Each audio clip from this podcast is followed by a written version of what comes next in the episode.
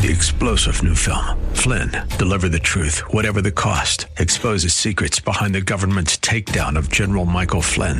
Flynn knew what the intel world had been up to. He ordered the first audit of the use of contractors. This set off alarm bells. He told the truth. He was the most dangerous person for Donald Trump to hire. They had to get rid of Flynn. Flynn, deliver the truth, whatever the cost. Available now. Watch it today. Go to salemnow.com. Salemnow.com.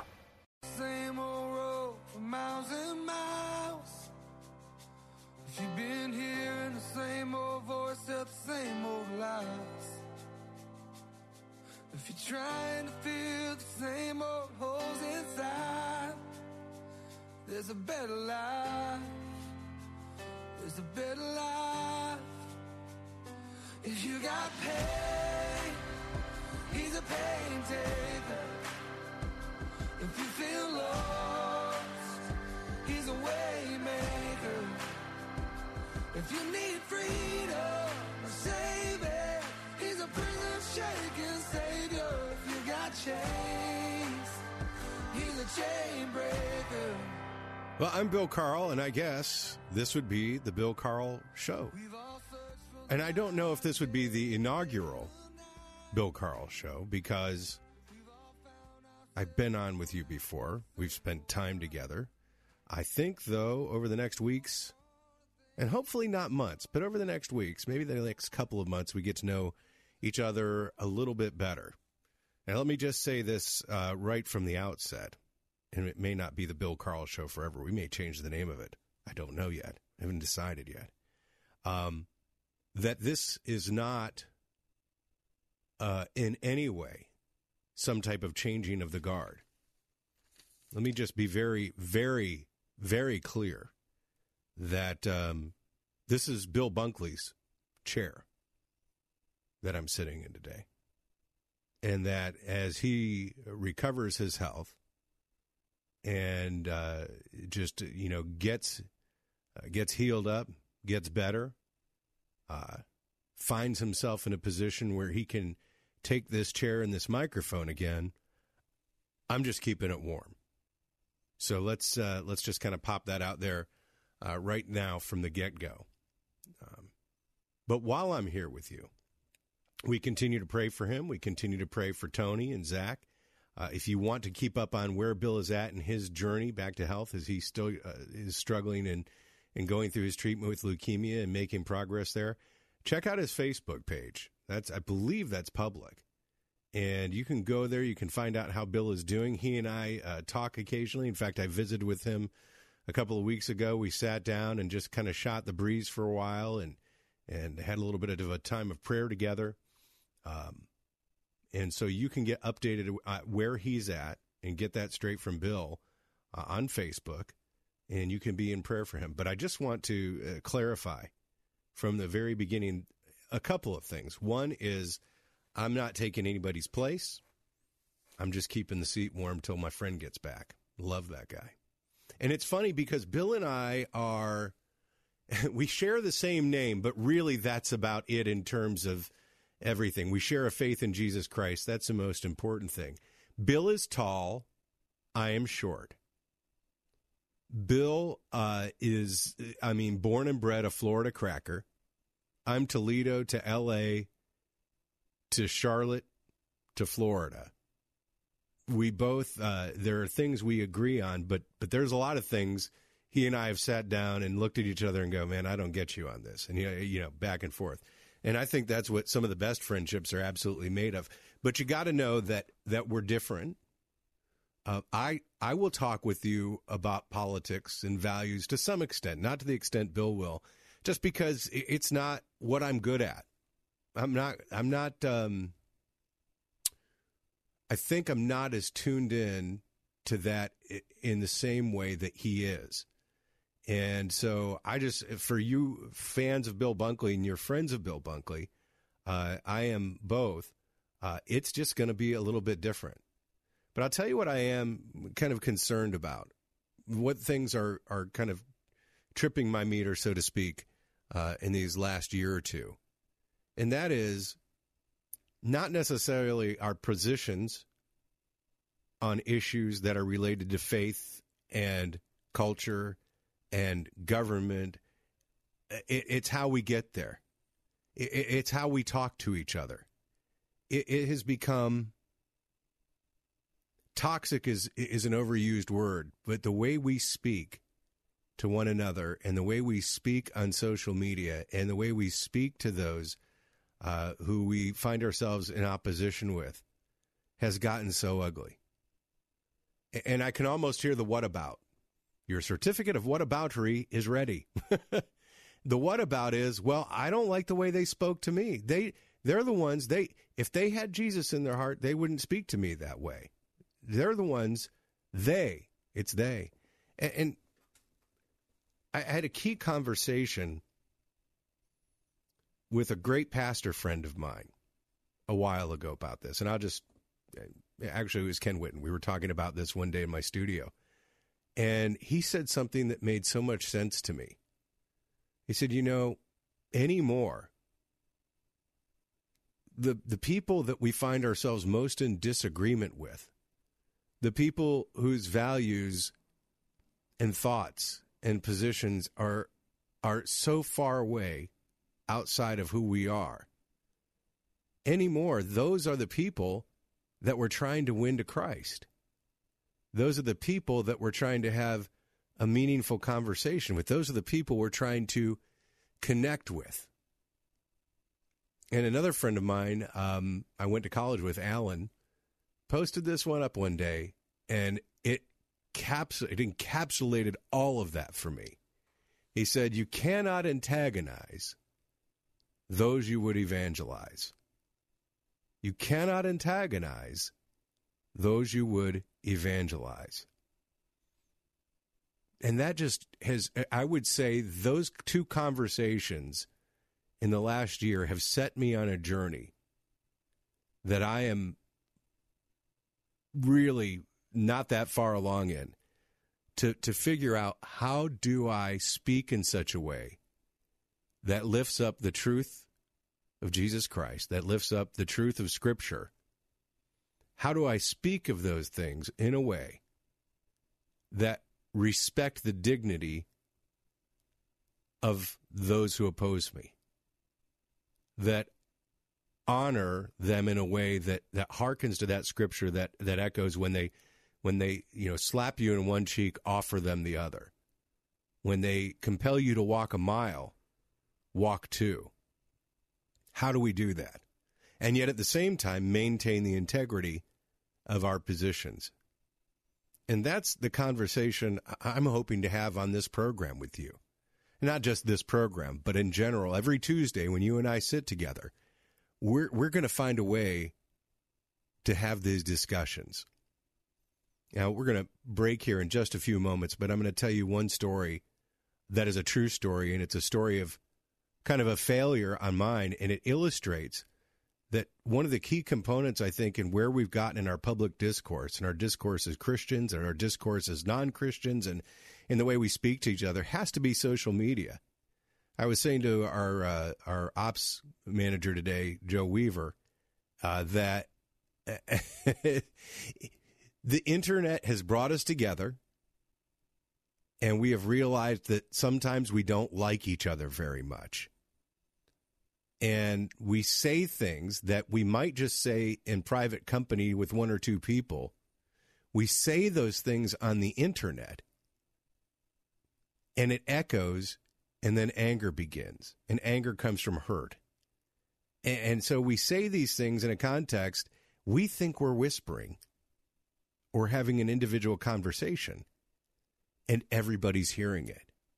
And there's just an ugliness to this. And you know the other thing that keeps us from that that allows us to be that uncivil, to be that unkind, to be so not blunt but just cruel is because we don't have to face that person that we're saying it to physically. Here's what happened to me uh, the other day. So where one of my children goes to school, we have had some issues that we were trying to resolve. They weren't big issues, but they needed resolve before the school year began. The process started at the end of July. After three emails, two personal visits, three phone calls, and numerous filling out of forms. Still, no one had gotten in touch with us. And my wife called and she said, Will you handle this? Now, I think if you spoke to most people who know me, I, I think I'm a pretty nice guy, generally speaking, until I lose my temper. So I got on the phone with the person who was tending the phone, who happens to be a neighbor of ours. And I started out calm, but within about two minutes, I, I had lost my mind. I was angry. I was rude. I was condescending. I told this person in no uncertain terms, hey, put me on the phone with somebody who will actually pick up and talk to me. And do you know what happened? I got what I wanted. I got connected to somebody. They resolved my problem. I went home. I bragged about it to my wife. I was the man who got what he needed to get done. I had no apologies to make because they had messed up. And all of that sounded really awesome. And it sounded really great until yesterday. I had to go to the school with some medication for one of my children. And I had to walk up to that person who I know personally in my neighborhood, who we have talked to on numerous occasions, and ask to see the school nurse. I had to look her in the eye. I had to I had to to to sit there and talk to her and face to face and I I'm telling you I within 30 seconds conviction and I believe it was a conviction of the Lord fell on me and I just right in front of the whole room there was like two or three middle school kids there. There was probably a couple administrators. I just looked over at her and I said hey can I tell you something? I was really rude to you on the phone. I had no right to speak to you that way. And I am so sorry. And she said oh no I know. I get it all the time. I I, I understand the frustration. I said well that makes it even worse for me because you do get it all the time because my wife is an educator, I know that you get it all the time. And that makes it even more my responsibility. And I am so very, very sorry. So, what was the difference? Because I have to tell you, 24 hours before, I pre- felt pretty justified. I felt like acting in my anger and yelling out was a great thing to do. The difference was when I saw this person face to face, I was confronted once again with the fact that they weren't just some voice on the other end of the phone, that that was a human being created in the likeness and image of God. Somebody that he loves very, very much. Somebody that he would give anything if he doesn't already reside in that person's life to do so. And here I am, the godly guy on the radio screaming over a phone. Man, I just want this to be different. I want us to learn how to speak to one another again. As Christians, if we're going to point fingers and yell, let it be at ourselves and figure it out together, right? We'll talk more about this. I'm Bill Carl. I guess this is the Bill Carl Show. And I guess you can call in if you want. I just don't see the phone numbers anywhere, but I'll find them. I'll be back in a moment.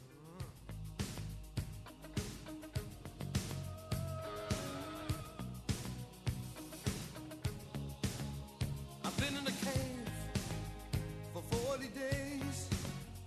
Oh, Only a spark to light my way. I want to give out. I want to give in. This is our crime.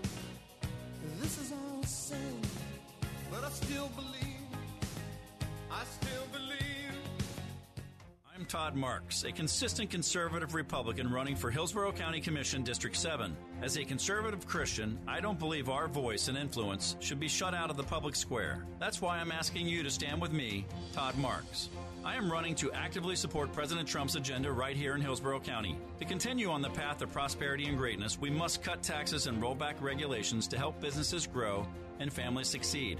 I am the only candidate for the County Commission who opposes both the transit tax and using your tax dollars for a stadium that will only benefit billionaires.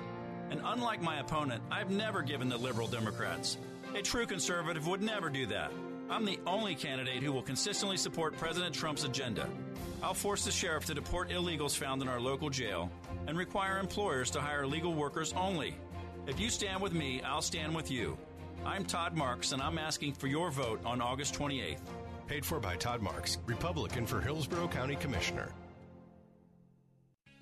Thank you for the amazing job you've done in moving my first book forward in the publishing process. Ludi Cotton Darnell's book, Ashley, Alex, and the Mystery Twins, was published with Xulon Press. This is an exciting time for me. Have you got a book for a Christian audience? Want to control the publishing process? Your free publishing guide is at ChristianPublishing.com. I thank the Lord that Xulon Press has made it possible. Visit Xulon Press for your free publishing guide at ChristianPublishing.com. Weekdays at 1 p.m. Don't miss Fresh Wind Radio with Dr. Jomo Cousins. It joy when you fall into various trials and testing, for the testing of your faith produces patience. And let patience have its perfect work, that you might be complete and perfect and lacking nothing. Fresh Wind Radio with Dr. Jomo Cousins. Weekdays at 1 on Faith Talk 570 and online at letstalkfaith.com.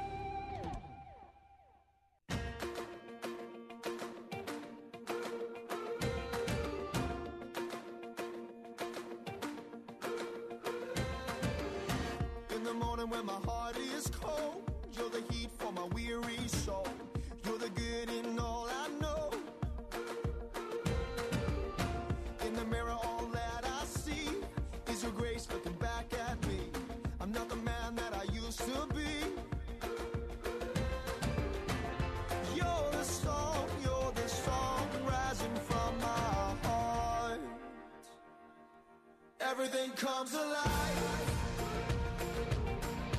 I'm Bill Carl, the last guy my middle school principal thought would be hosting a Christian radio show. Thanks for listening to Faith Talk 57910 FM 102.1. Uh, also online at letstalkfaith.com. Uh, if you just joined us a moment ago, I was listening to that little bit by uh, Pastor Jomo Cousins at Love First Christian Center, one of my very favorite pastors. That guy is, he and Charmaine, his wife, are wide open. You listen to that show at one o'clock in the afternoon here on Faith Talk, uh, Fresh Wind Radio, and, and I must tell you, you're going to get the unvarnished because those guys are wide open. Chuck, you know, also listen on Facebook uh, if you want to check it out. Love First Christian Center. Uh, Jomo gets up every morning at like six thirty, and he's been doing this for years. He also does it on a on a phone line. Uh, he puts on a headset. He's sitting there just in his t-shirt and you know with a cup of coffee, and that guy starts praying for people. People call in to listen. Uh, people watch him on social media, and he just prays. He just prays his guts out. And I want to say I don't know if it's thirty minutes for, or, or, an hour, but he and I've spoken about that. I was like, man, how do you just every morning? I I I I do morning stuff, and I'm not a morning guy, so I don't know how he does it. But uh, check out uh, Fresh Wind Radio with Pastor Jomo Cousins here on Faith Talk. Uh, that's weekday afternoons at one o'clock. Also, if you're a pastor, uh, we don't just appreciate Jomo; we appreciate you, and that's why we we want you. Uh, to come on out to Armature Works on October 11th for Pastors Appreciation Day. This thing has morphed. It used to just be kind of a buffet breakfast, and then it went to um, a luncheon, and then it went to an all day event. We have free equipping sessions for pastors. We bring in folks from places like Word of Life and other ministries to help enhance your ministry. And, and really, we provide an opportunity. I, I see this every year. I see pastors who haven't seen each other, well, for a year or two in that big bear hug embrace. So glad to see another another minister, another pastor serving Christ, and to be able to just kind of relax a little bit, sit down, have a meal, win a door prize. I mean, we we do. I'm not bragging, but we give away stuff out of this thing that is just mind blowingly awesome. Thanks to our sponsors like Word of Life and and Travel Cats. Anyway, again, this year it's at Armature Works, which is beautiful, right there on the Hillsborough River, um, kind of just north of downtown. and it goes from 9.30 in the morning until 2 in the afternoon. You can come out and grab some danish and go to an equipping session. You can come and have lunch with us. And our speaker this year is dr mark bailey from dallas theological seminary. Now eh, listen if you're in evangelical circles you, you know dallas theological seminary. Maybe you have your degree from there. But you're going to come out hear an encouraging word from dr bailey. You're going to see old friends and we really need to see you there. You can sign up today at letstalkfaith.com. Just go ahead and click on the Blue Pastors Appreciation Day banner. Kind of taking a look at our headlines today as uh, we. Have you seen the traffic already building up? Taylor Swift is in concert tonight, Raymond James Stadium.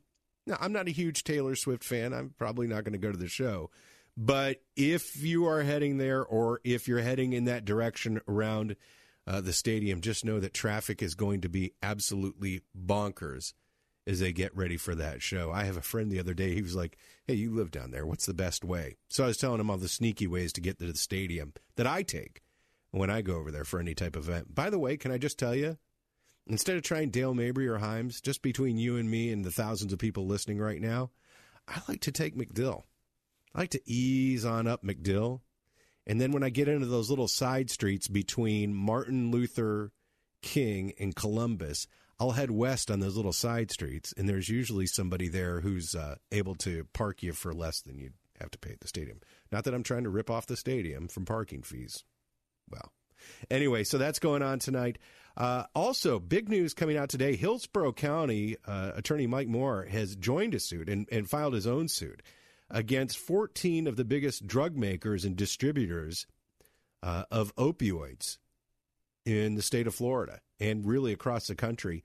This is if you the way they're describing it in the article, it's almost kind of like the BP spill lawsuits that went on. Pam Bondi started a, a suit for Florida back, I want to say, in April, uh, talking about the amount of opioids that are coming into our area through these drug makers in some cases, it's like 70% higher than the average across the country. What I think it sounds more like is when Big Tobacco lost that lawsuit. And so what they're trying to do is get enough revenue off of this lawsuit for drug prevention programs, for rehabilitation programs, uh, in general, for you know trying to mitigate some of the damage that opioids have done in our community. And they're what they're saying is, listen, that manufacturers have helped cause this addiction crisis and violated our Deceptive and Unfair Trade Practices Act in the state by aggressively marketing opioid drugs. Listen, this stuff is so prevailing. It's not just it's not just in our bodies. There's so much of this going around. They're taking samples of fish and shellfish and oysters and they're finding opioids within the animals from the runoff that's coming out of our our sewage systems. So interesting to see how this is going to work. You know all those uh, tobacco ads you see: stop smoking. This is your, you know, basically this is what happens to your teeth on tobacco. I think this is where we're heading on this. I think, uh, hey Mike, let's make a note since we just picked up this story today and I'm on next Tuesday. I'd really like to talk to uh, either Mike Moore uh, with this lawsuit. Uh, Sandy Murman has been talking about it as well because the county is coming up with a plan to attack this crisis uh, in about 30 days. So if we can maybe get uh, County Commissioner Sandy Murman on the phone and let's really kind of outline this and see what we do. Finally, Sarasota Manatee Melissa Howard has officially pulled out of the race for State House uh, for District 73. This started a while back. She had claimed in her campaign documents to have a, degree in, and I believe, uh, marketing from the University of Miami, Ohio. Florida News Network called her out on it, said, no, you, you don't. So she apparently flew to Miami, the University of Miami, took a picture with what she said was her um, diploma, came back. They looked again she had posted the truth will set you free they found out that that was a fake too so god bless these folks in sarasota uh, who have you know, kind of been behind her. She has done the right thing and pulled out. And it's just another one of those cases of, you know, David and Bathsheba. You start with something here, and it ends up being so much bigger than you thought. And I just wish the best for her and her family. Pray for good things as they move away from this. And, pray for all of us to understand that honesty at the beginning is the best policy. Better to have no degree than a fake one. We'll talk with Amber Johansson from First Priority coming up next on Faith Talk, 57910 FM 102.1.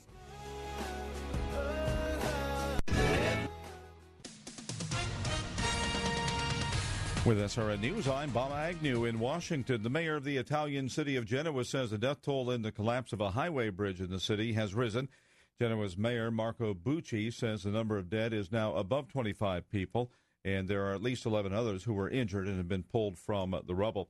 Six firefighters have now lost their lives to that string of wildfires burning this summer in the state of California. The latest, a Utah firefighter who was pitching in on the state's largest ever wildfire, the Mendocino Complex blaze north of San Francisco. He lost his life last night. Firefighters from all over the country have been helping California battle a series of deadly and devastating fires in recent weeks that have spread through drought parched forests and rural communities.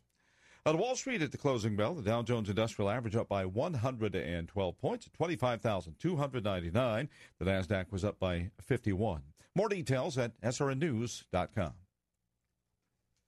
Does this describe your life? By any measure, people are living lives of quiet desperation. That's Pastor Philip DeCourcy from Know the Truth Radio, talking about one of the most difficult issues of life stress. Stress levels are going through the roof. We're medicating ourselves as a country. But there is a prescription, a cure for excessive stress. Here we have a prescription for peace and harmony, for living a life where one is grateful for what one has. You can have a free download of Pastor Philip's series Less Stress. Just log on to our station website and use the keyword stress. I'm excited to look at this prescription that will allow us to live lives of less stress. Download Pastor Philip's free series Less Stress. This is a series that I believe in many measures can save your life. Download your free copy of Less Stress from Pastor Philip DeCourcy at letstalkfaith.com keyword stress. Listen, if you're considering buying hardwood flooring, don't do anything until you've written down this number and received your free Lumber Liquidators catalog. The flooring with high quality with an unbeatable price tag. Call in the next 10 minutes to get your free catalog. What I bought at Lumber Liquidators is a vastly higher quality than flooring I had installed six years ago, and for a fraction of the cost. So if you want great hardwood flooring at unbeatable prices, trust Lumber Liquidators. We buy direct from the mills. Call right now to get our flooring guide and catalog absolutely free. It's filled with top quality hardwood flooring, including solid hardwoods, laminates, and bamboos, and even Bellawood pre-finished flooring with a 100-year transferable warranty. The same floor Bob Vila has in his home. This free catalog is full of tips, ideas, and our flooring project list to make your buying decisions easy. Hurry, call right now to get a copy of this free guide and catalog. Call 800-585-2430 to get your free copy now. 800-585-2430. 800 585 2430. If you have a damaged windshield, keep your family safe with a premium quality replacement and a lifetime warranty from Auto Glass America. If you have comprehensive insurance, we'll buy back your old windshield for up to $100 cash on the spot. Come to you with free mobile service and install a new premium quality windshield, all at no cost to you. Be safe. Call today for fast claims processing. Remember, we turn your broken glass into cold hard cash. 813 96 Glass. That's 813 96 GLASS. Auto Glass America. Imagine if I told you that an earthquake was going to hit tomorrow right where you live. That it would be 6.5 in magnitude with aftershocks occurring twice 25 minutes apart. You'd no doubt talk with your loved ones and you'd make a plan today. It's true, I can't tell you an earthquake will happen tomorrow. But what if it does? Shouldn't you have a plan? Go to ready.gov slash communicate and make your emergency plan today. Don't wait. Communicate. Brought to you by FEMA and the Ad Council. But if only you could see them, you would know from their faces there were kings and queens, followed by princes and princesses. There were future power people throwing love to the loveless, shining a light because they wanted it seen. Well, there were cries of why Falling back cries, oh, why not? Can I reach out for you if that feels good to me? And the riders will not stop us, cause the only love they'll find is paradise. No, the riders will not stop us,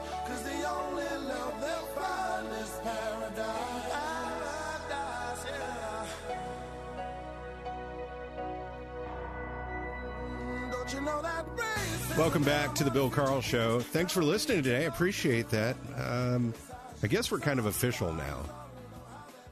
Till Bill gets back, and I'll say this again, man. I am just warming the chair. Uh, but I'll be with you every Tuesday afternoon from 4 to 6 o'clock. Uh, you are welcome to jump in to any conversation. 877 943 9673. That's 877 943 9673. And be part of that. Uh, you can also call locally 813 287 5700. So I love living in Florida. I've been here since the late 80s. I don't miss cold, gray winters with snow everywhere and sludge in February. Lived in Michigan for a while, and I don't miss cold, gray summers with sludge everywhere until June, to be honest with you. But there is one thing that I miss from those colder climes and the agrarian society throughout the Midwest, and it is this summer continuing till Labor Day. This going back to school thing and, and I listen, I support our educators. I support our school board. But whoever dreamed up going back for the first day on a Friday, before you do that again next year, let me say I love you. And B, just just call me.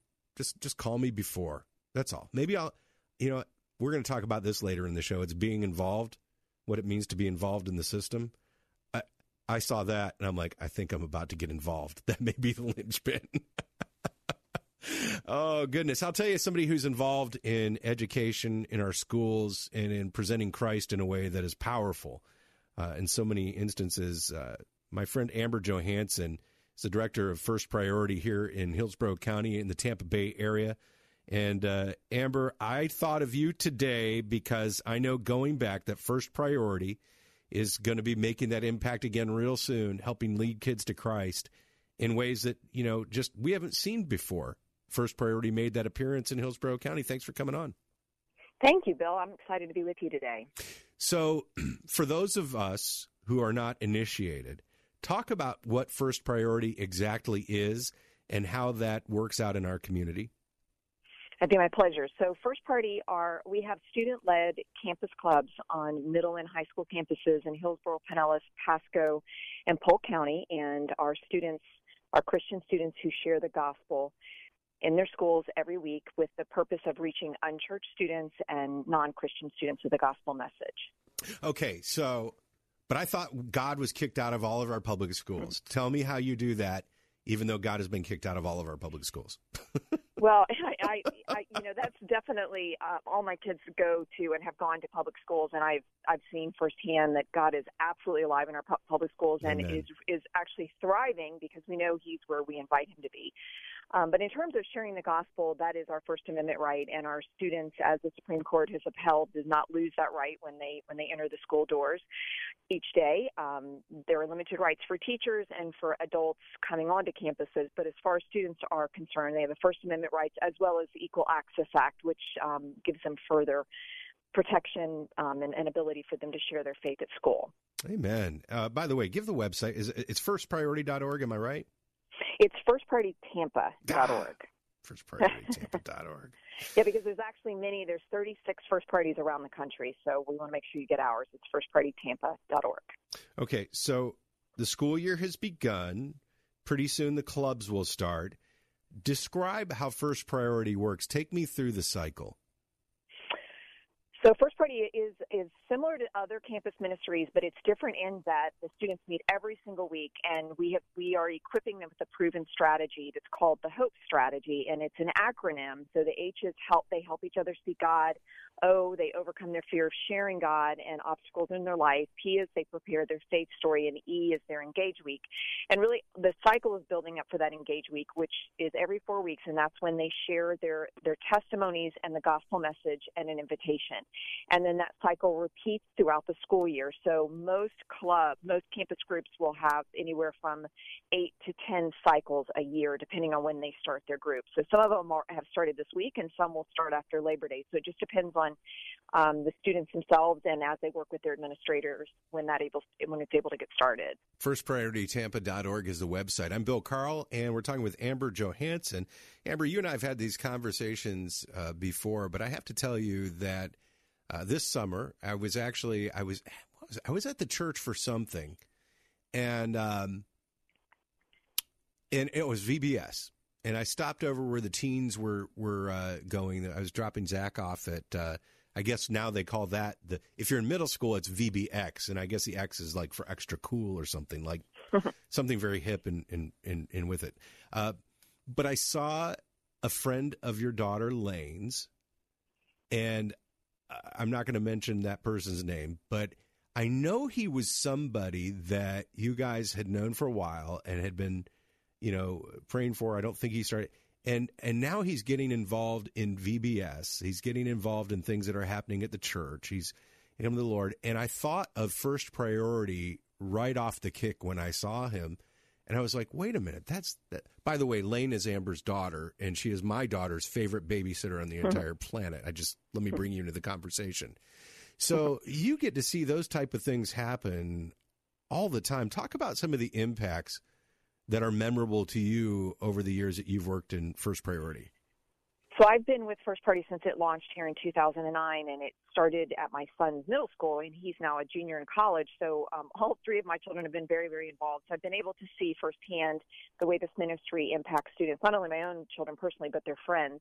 And what I love best about this ministry is it's using students, it's peer-to-peer influence, and and with their abilities, and and they're reaching their friends with the gospel with with the ultimate goal of getting these unchurched kids into a church to be discipled. And so when we're training our students, we explain to them this should never replace church this should be a, a bridge to the church. And what you're trying to do is reach your friends who either don't know Christ or confused about who Christ is, or maybe is another faith that they're going to hear the gospel. But you, as a student, need to be inviting your friends to church where they'll be discipled and have that community that they're desperate for. So I have seen so many students' lives impacted, especially over the last three years, um, one of my daughter's closest friends is Muslim, and she was coming to her first priority group at her school every month for the her whole senior year. She went every single month and was able to hear the gospel message, and it, it just that impact that it had on my daughter and just the people around them watching students of other faiths to hear the gospel, but the student I think you're referring to, he started coming to First Priority at the beginning of the school year. Um, so at, at my daughter's school, Robinson, they meet weekly on that weekly Hope Cycle, and then they meet on Club Day as well, and that's where they do the Engage Week. Um, they hear the testimonies. And so this particular student started coming at the beginning of the school year. And then my daughter invited him to church. And he started coming to church pretty regularly. And then he was invited by our youth pastor to go to camp over the summer. So he went to camp and just his whole life was changed there. It just really rocked his world. And so a few weeks ago, he was baptized at our church. And now mm. he's involved in a college ministry. And so for me, there are so many stories like that, Bill, but he represents what is best about First Priority reaching a student with the gospel he finds community at church. He's discipled and grown, and that's where he is.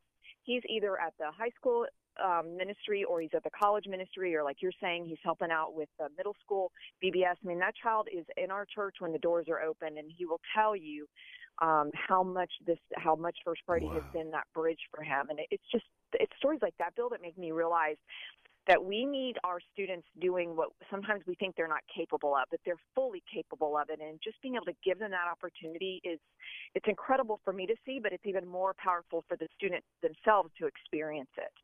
Well, if you want to learn more about this ministry, go to firstprioritytampa.org because I know Amber's First Priority uh, expands.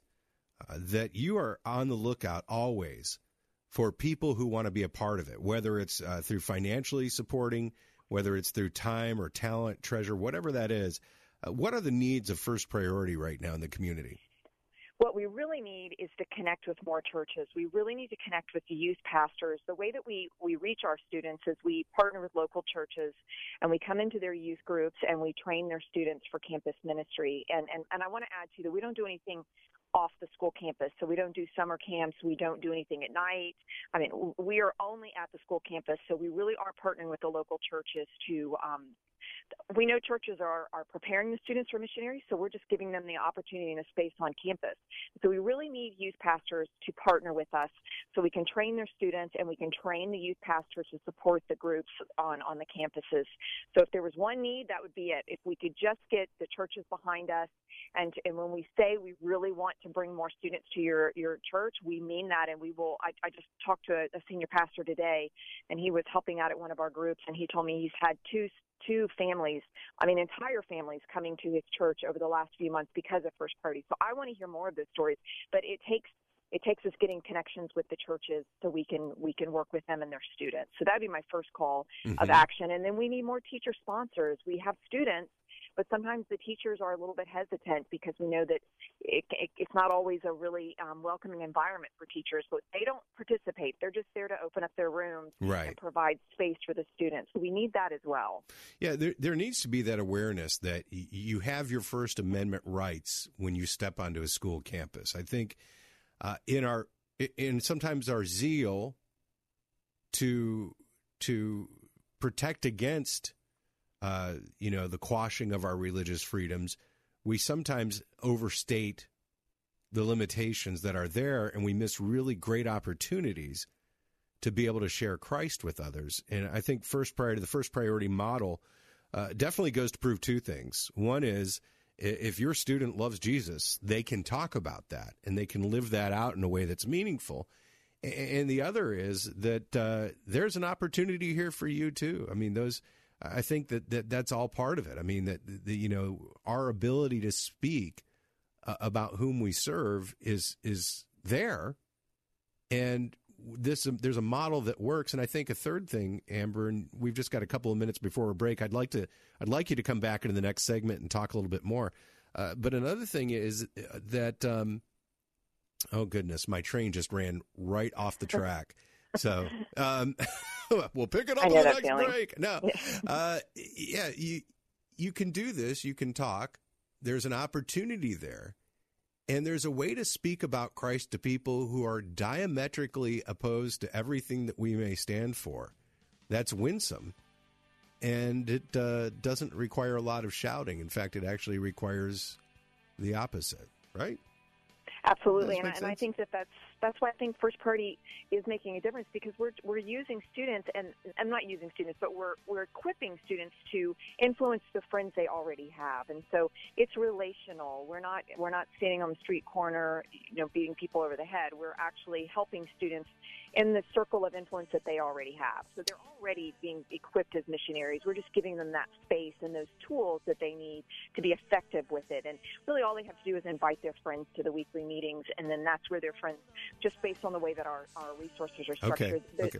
I want to talk more about this in the next break with Amber Johansson. First priority, firstprioritytampa.org. Some things we can all learn about discourse. we come back here on the Bill Carl Show here on Faith Talk, 57910 FM 102.1. One second.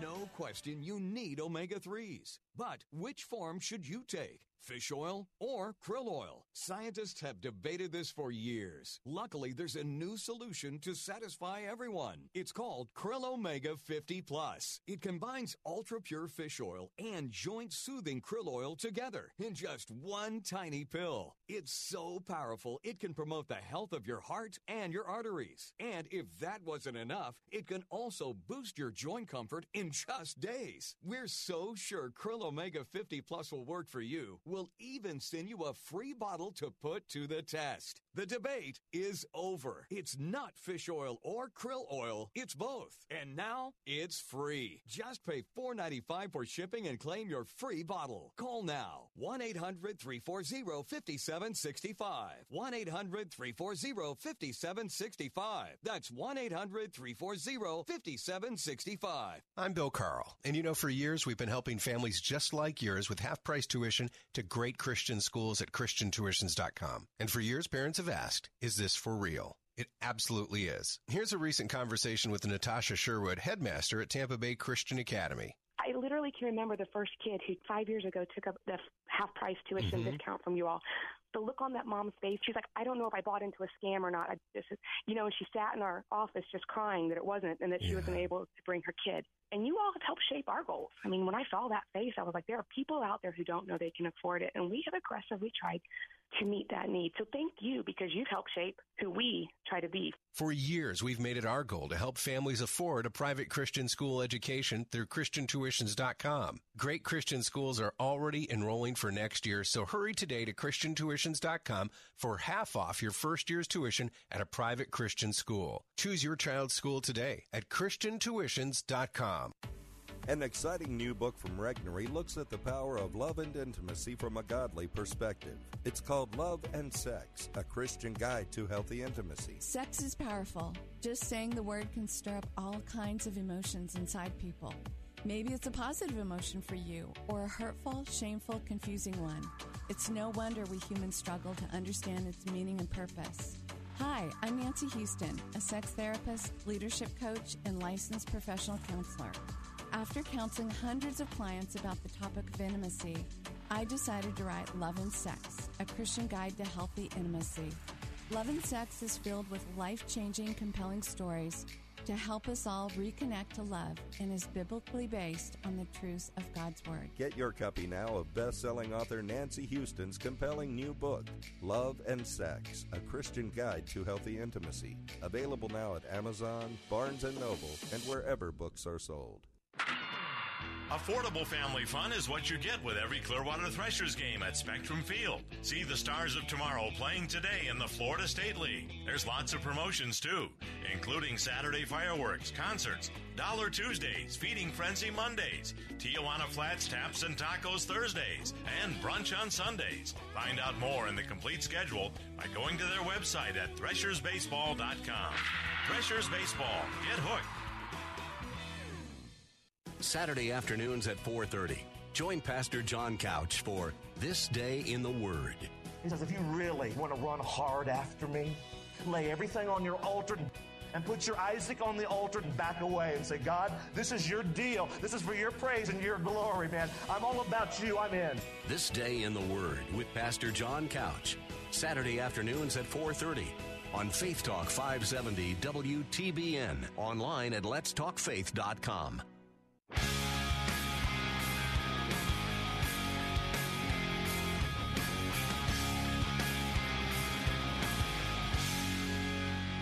Welcome back. I'm Bill Carl. Thanks for listening to Faith Talk 570 910 FM 102.1.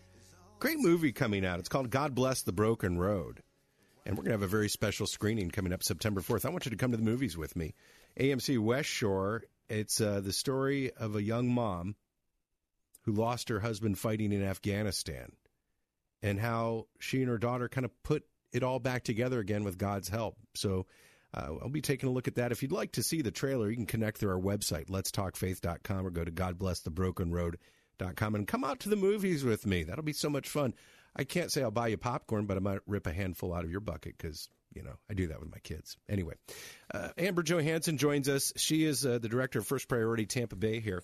FirstPriorityTampa.org is the website. And um, the First Amendment right we have to share Christ does extend into the schools. Your student can share Christ, and First Priority provides a framework within which to do that. Uh, that uh, just it bears fruit over and over and over again. And Amber, as we kind of pick up on this conversation, a couple of things. I was in Tennessee last fall with a with a, a humanitarian group. They go into the schools there in Eastern Tennessee and Appalachia, and they work with some very impoverished kids. And the the principal was showing us around, and then he shows us this big display board, and it had a, a giant first priority logo across the top, and something under that about you know there is hope. And he made it a point, Amber. He made it a point to go, "Hey, y'all! I just want you to know that First Priority is making a big impact here too." He didn't say it. My Tennessee accent stinks, but I was like, "Wow, that's like, man, that's what Amber does." So apparently, the impact of First Priority not just felt here in the Tampa Bay area, but around the country now. Yes, there's 35 communities around the country. So each of us, um, we're almost set up like a Chick Fil A. Each one of us has its own um, on own nonprofit, but we share a logo. We share the same vision, which is the hope of Christ in every student, and we sh- we share the same um, campus club model. So that weekly hope strategy, we all have that. So whether you live here in Tennessee, you're getting Jesus at school. I love it. You know, one of the things that I appreciate about First Priority, and Amber, and I'm not trying to shine your apple too much, but uh, just to speak to it, is that the, to be able to speak about Christ in a way that is winsome and kind, that's true uh, I think eh, when I think of people who do that in our community, you've gotten involved very much in the in the schools in so many ways. I know that you've helped lead our church into helping our private schools deal with children who have nothing to help provide for them. I know that you've been actively somewhat on the you know uh, front in terms of you know the public schools and, and maybe even a little bit politically speaking into some of the things that go on uh, with behind the scenes and the, the, the the school board and those type of things. And I've just always appreciated your ability to do that in a way that gets the point across. But it's like you you don't seem to do that in a way that makes enemies, and I've always appreciated that. Can you can you just kind of speak to to how we speak to others outside the faith? Well, a a thank you so much, and b I think I came to my faith late in, in life, so I, I can remember what it was like to live in darkness and the way that I felt about Christians. So the Lord has let me hold on to that because it helps me to have deep compassion for those that don't believe what we believe or are, you know, are are wrong or confused about Jesus. And so I remember pastor my pastor um I think he was with us 10 years ago. He said, just speak to people as if they are believers. And so I think that that's one of the ways that I approach is that we were wired to know God. So when I'm talking to people, I just have that mutual compassion and love for them. And then I talk as if I were talking to somebody that loves Jesus. And, and I think that for me, I have deep respect for our, our school administrators and teachers. I think if I had to do it over again, I would be a school principal. So whenever I'm in their presence, I just have I have deep respect for them. I have love for them. I understand that they have a hard job, and I also know that we have a lot of believers in the schools, teachers, administrators, and so I, I just think we have to come at people wherever they're at, whatever whether they believe or don't believe. We've got to come with this sense of, of love and compassion and respect. And I think if we do that, then people are more prepared to hear from us. Do you ever feel like, and you can say no if you don't, do you ever feel like some of the, the rhetoric that is kind of inside that sometimes we speak about when we speak about public schools, uh, the way we regard them within evangelical circles? Uh, do you ever feel like sometimes that gets in the way of us being able to share that deep compassion to speak to somebody in a way that respects their dignity? I absolutely do, and and I know you know this. My children went to schools that were um, not A rated. Right. Um, it, it was it was a t- we were called into our community school, and it wasn't necessarily our choice, but it was where the Lord was calling us. And I found that it was really hard to to go that path because my friends didn't support that. I actually was I got better encouragement from my non-believing friends than I did my Christian friends, and they would say I would never send my kids to those schools. And and I think that when we talk like that, a it it God's nowhere in that conversation, and b the child feels so. I mean, my children just felt so slighted by that, and it, it's confusing for them because they're saying I'm we're following God's path, but the Christians are telling us this is terrible and you shouldn't be doing this. So I do think that we come at it as believers that the that the public schools are a terrible, terrible place to be, and and you and I both know that that's not the case, and we also know that the darker the space, the brighter light. And so I have seen Christ shine so brightly in our schools. And I think as believers, we're called to lean in, not pull away. Amen. Where sin is, grace abounds. Amber Johansson joins us from First Priority, firstprioritytampa.org. Thanks so much for listening today. And Amber, thank you for spending some time with us. Thank you. It was my pleasure, Bill. God bless you. We come back, uh, we'll catch up on headlines, a little more conversation today about how we speak to those who don't know him while we speak of him.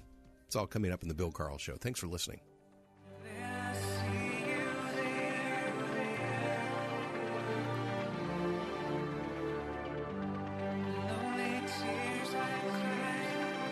Name is Sally Harris, and in my first term on the Hillsborough County School Board, I fought for our children, parents, and taxpayers and never settled for the status quo. Now, I'm battling for a sustainable budget with fair compensation for our teachers and making sure our schools are safe. As a business owner, I'm committed to more vocational education and a better equipped workforce. My name is Sally Harris, and I need your vote. Our children need your vote.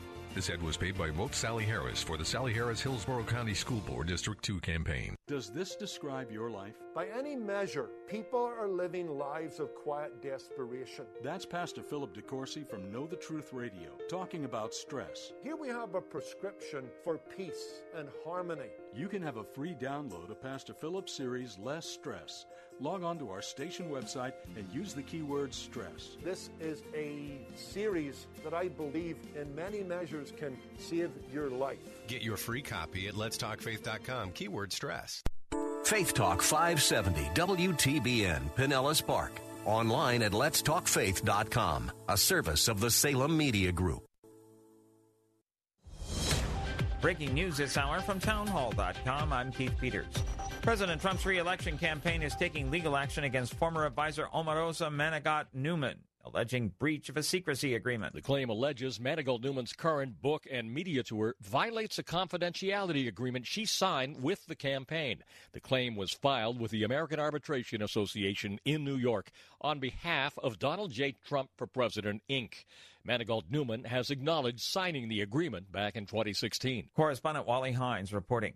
British counterterrorism police are carrying out three searches in central England as part of an investigation after a car slammed into barriers outside the Houses of Parliament in London. Police say the driver, a 29 year old UK national, was arrested on suspicion of preparing a terrorist act.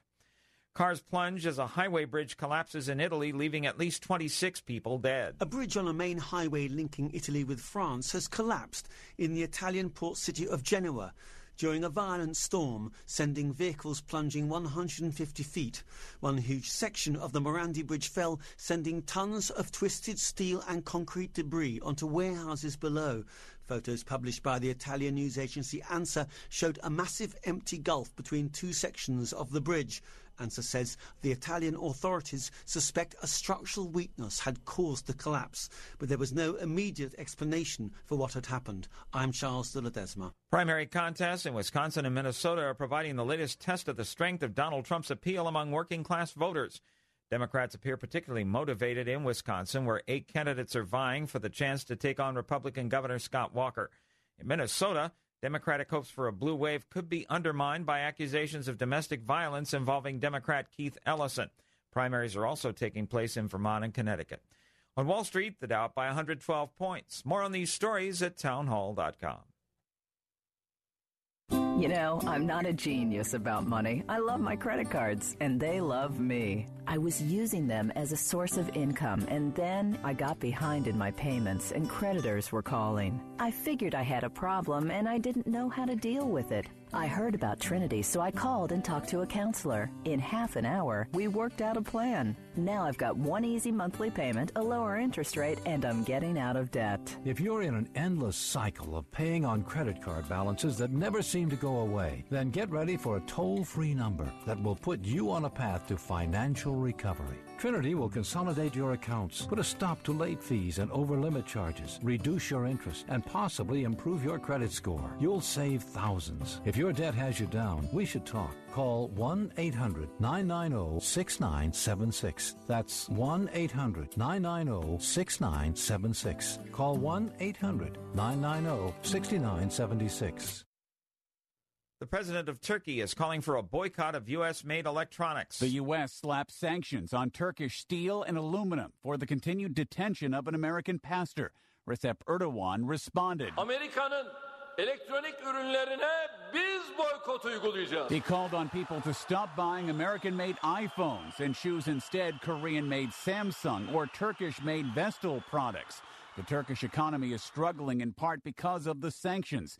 There are also worries about Erdogan's economic policies. The Turkish lira has stabilized a bit as talks with the U.S. continue to try to ease diplomatic tensions. I'm Ed Donahue. Turkey's finance minister says his government is working on steps to help banks and support companies affected by the currency crisis. He says his government will continue to take steps to stem the ongoing currency crisis by, quote, remaining within the rules of the free market. News and analysis at townhall.com. I'm Keith Peters. More than a thousand children and possibly many more were molested by hundreds of Roman Catholic priests in six Pennsylvania dioceses, while senior church officials took steps to cover it up, according to a landmark grand jury report released today. Pennsylvania Attorney General Josh Shapiro says there were 301 predator priests. Dozens of witnesses testified before the grand jury, detailing acts of sexual abuse by priests and how senior church officials covered up their criminal conduct, prioritizing their institution over the safety and welfare of these young boys and girls. Shapiro said the two year probe found a systematic cover up by senior church officials in Pennsylvania and at the Vatican. He called the cover up sophisticated, and all the while, the church leadership was keeping records of the abuse and the cover up. The documents from the six Pennsylvania dioceses, which were called secret archives, formed the backbone of the state's investigation. More on these stories at townhall.com. This hour of the Bill Bunkley Show is brought to you by EDI Travel. If you've been walking the same old road for miles and miles, if you've been hearing the same old voice at the same old lies, if you're trying to fill the same old holes inside, there's a better life. There's a better life. If you got pain, he's a pain taker. If you feel lost, he's a way maker. If you need freedom, save it.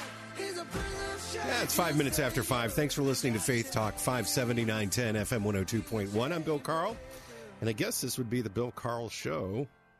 So I'll be with you every Tuesday for some time to come until my friend Bill Bunkley is back. We talked about this in the four o'clock hour, but you may have just gotten in the car. So I just want to spell a couple things out here as uh, we get started. Um, this program, whatever it turns out to be at this time slot, is temporary. If you love that Bill Bunkley, know that I do too, like a brother. And I will be with you on Tuesdays uh, for a while now while he continues to recover his health. And if you want an update on how Bill is doing in his uh, his battle uh, with leukemia, you can go to his Facebook page. It is there. It's public, and he's updating folks on a day to day basis. That guy is fighting. Uh, we continue to pray for him and Tony and Zach. I was able to sit down with Bill.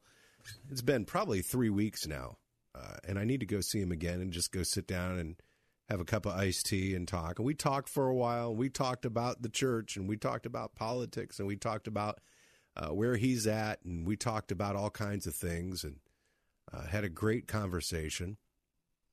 And uh, man, we're believing for the best. I- I'm believing that guy's back by Christmas at least, maybe Thanksgiving. Maybe we'll eat that big John MacArthur Thanksgiving smoked turkey they send every year from John MacArthur and Grace to You Ministries. Um, so just know this that uh, A, he's coming back. Because if you're like, oh, not Bill Carl, just don't worry, it's it's temporary, I promise. and then the other thing you need to know is um, he and I are not the same guy. Bill and I have been friends for years. Bill and I have a closer relationship probably than most people know. We just have an understanding of one another. It's not like we hang out all the time, but there's just people in life that you click with. Many times, the way we feel about certain things are polar opposite. There are issues that come up, and you just look at each other, and we don't even have to say it because we're both like, I don't agree with you. But we both agree on our faith in Jesus Christ. Uh, we both agree uh, that family is important, that preserving what God has given us is of the utmost importance, and we're just friends. We're just buddies. So it's going to be a different program. I don't know how to address the things Bill addresses with such skill uh, and adroitness uh, in the same way. I just don't. I'm different. So I hope that uh, as you listen and you and I get to know each other better than we do in the mornings between um, 5.30 and, and noon and in little 30 second and 15 second breaks, I hope we can be friends. And I hope we don't agree all the time. I, and I hope when you call the program, as you always can at 877 943 9673, that you know you're going to be treated with respect. I'm not always going to agree with you. Uh, you are not always going to agree with me. There are times if I feel like the conversation's getting a little hijacked, I may just say, Mike, but I love you and I respect you, and I'm glad to spend this time together with you. And I don't know where it's all going to go. So we'll see that together. Uh, somebody was like, well, what's the name of your show? Is it the Bill Carl show? And I'm like, man, I don't know. I guess for now, maybe it's The Journey with Bill Carl. Maybe it's uh, I like macadamia nut ice cream, which I really don't that much. Do you like that, Mike? Let's get to know each other. Mike Miracle. do, you, do you like macadamia nut ice cream? I I like both of those things, just not together. If you had to sing a karaoke song, which would it be?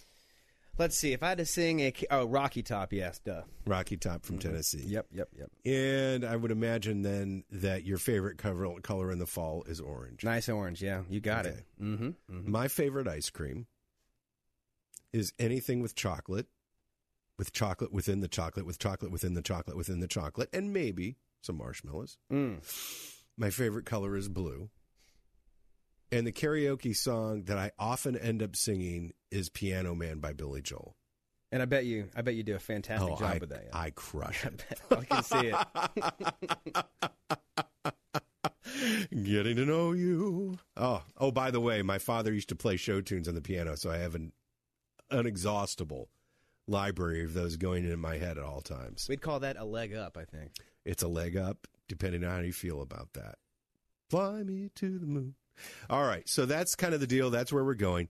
And then here's kind of where I'm heading, so you know where I'm heading in the future. Probably the biggest concern that I have right now is not to be addressed outside of the faith community. I mean, there's lots wrong in our world. There's lots wrong happening in our local governments, in our state governments. There's trends culturally that are abhorrent to the Lord. And the ever growing quest that I find myself on is as a Christian, how do I address those things in a Christ like way? How did how did Christ address those who didn't know him? How did he speak to people who had no idea that he was any different from the next Jewish guy walking down the road to Jerusalem? I mean, how do you talk to a Roman soldier who'd just as soon spit on you as look at you?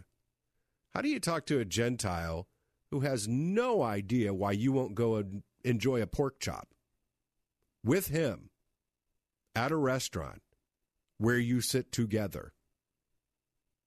Well, Jesus would do that, but I mean, you know what I'm saying? Uh, how do we talk to people and at the same time stand for our convictions in a way that is kind? Because what I have seen uh, over the last few years, particularly with the rise of social media, probably most prominently with Twitter and Facebook, is we have lost the ability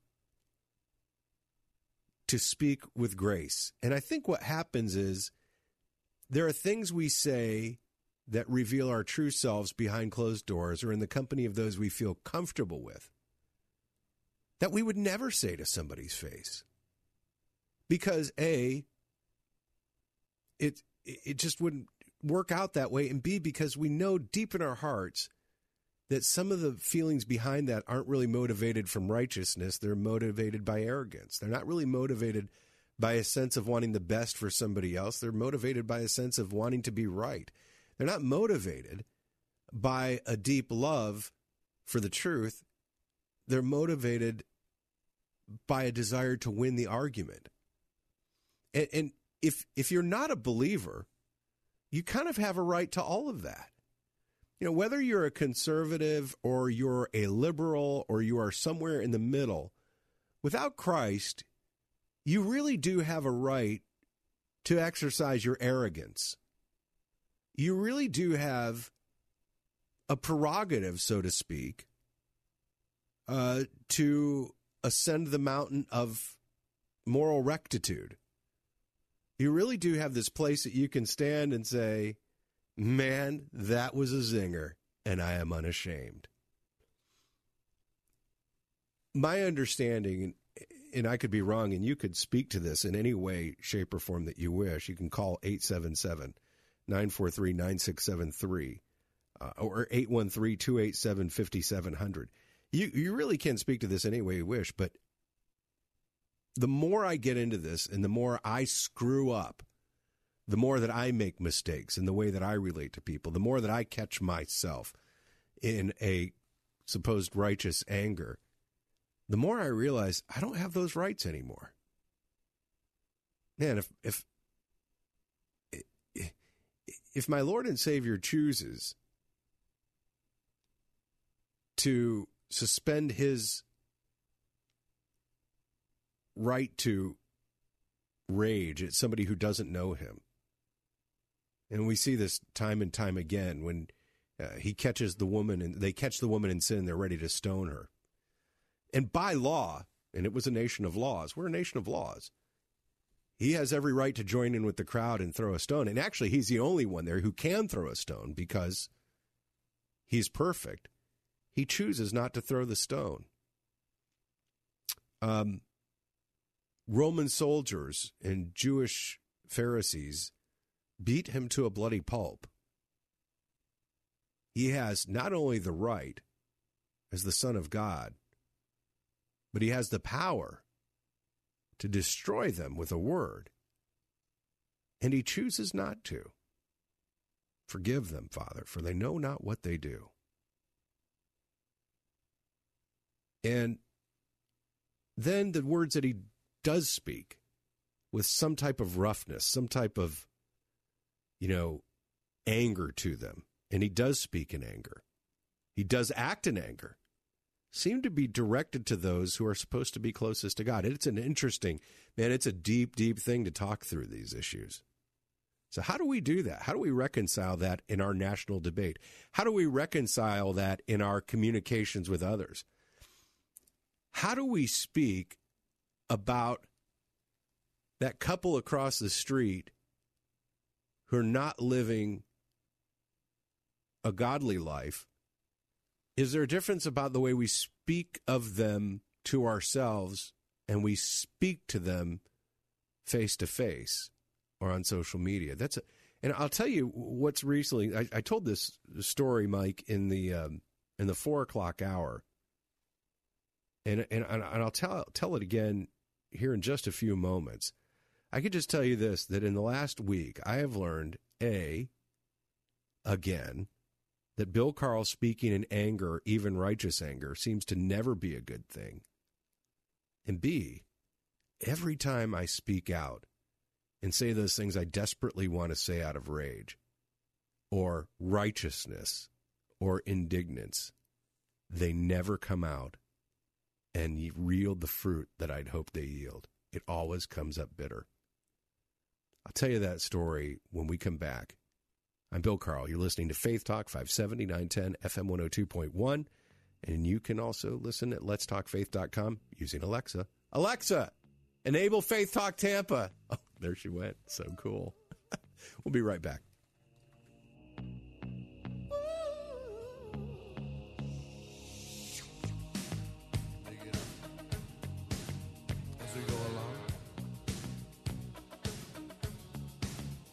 Bill Bunkley here for my friends at EDI Travel. If you're a pastor of a church or a leader of an organization who has ever dreamed about leading a trip to the Holy Land, be sure to consult with the professionals at EDI Travel, just named again for the third year in a row, the very best Holy Land tour company by TripAdvisor.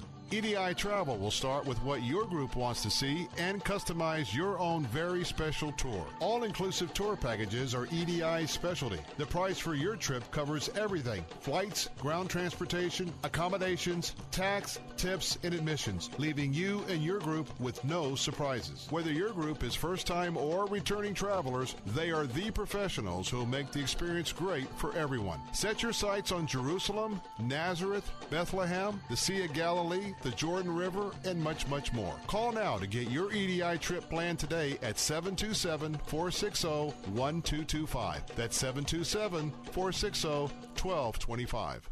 The best Christian music to brighten your day. Messages that inspire hope, life, and spiritual transformation from the nation's leading Christian teachers, and a safe place for you to grow in your faith. Sound like something you could use? Visit ChristianRadio.com. ChristianRadio.com is a place you can find hope when there seems to be none. All your favorite Christian radio stations can go with you wherever you go. Join us now online and on your mobile app at ChristianRadio.com. This is Albert Mohler for Townhall.com. In recent years, Americans have watched our first freedom, religious liberty, openly despised by many who push the new sexual revolution. We've seen nuns forced to pay for contraceptives, while bakers, wedding photographers, and florists faced criminal and civil actions for living out their Christian convictions. Attorney General Jeff Sessions recently announced a new religious liberty task force, warning that some in our society are now openly targeting religious groups by labeling them as a hate group. The outrage from the left is extremely instructive. The Democratic National Committee charged the Attorney General of shamefully doubling down on bigotry. Planned Parenthood called the task force another license to discriminate. One liberal commentator said the Department of Justice is trying to create a regressive Christian white ethno state. No kidding. It's as if they were trying to make the Attorney General's case for him. I'm Albert Mohler.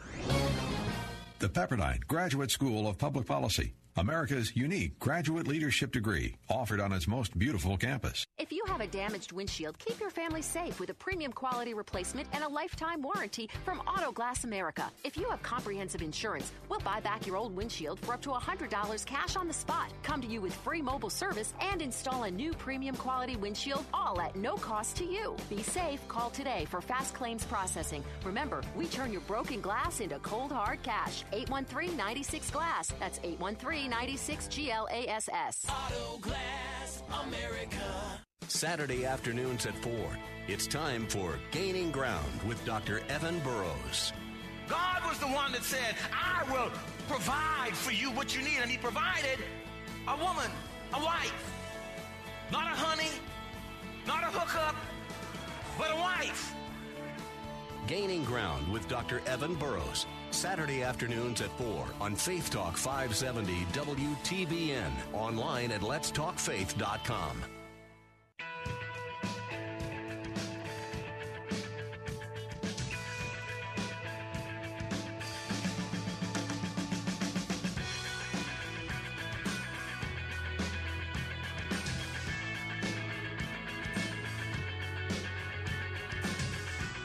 Welcome back. I'm Bill Carl. You're listening to Faith Talk 57910 FM 102.1.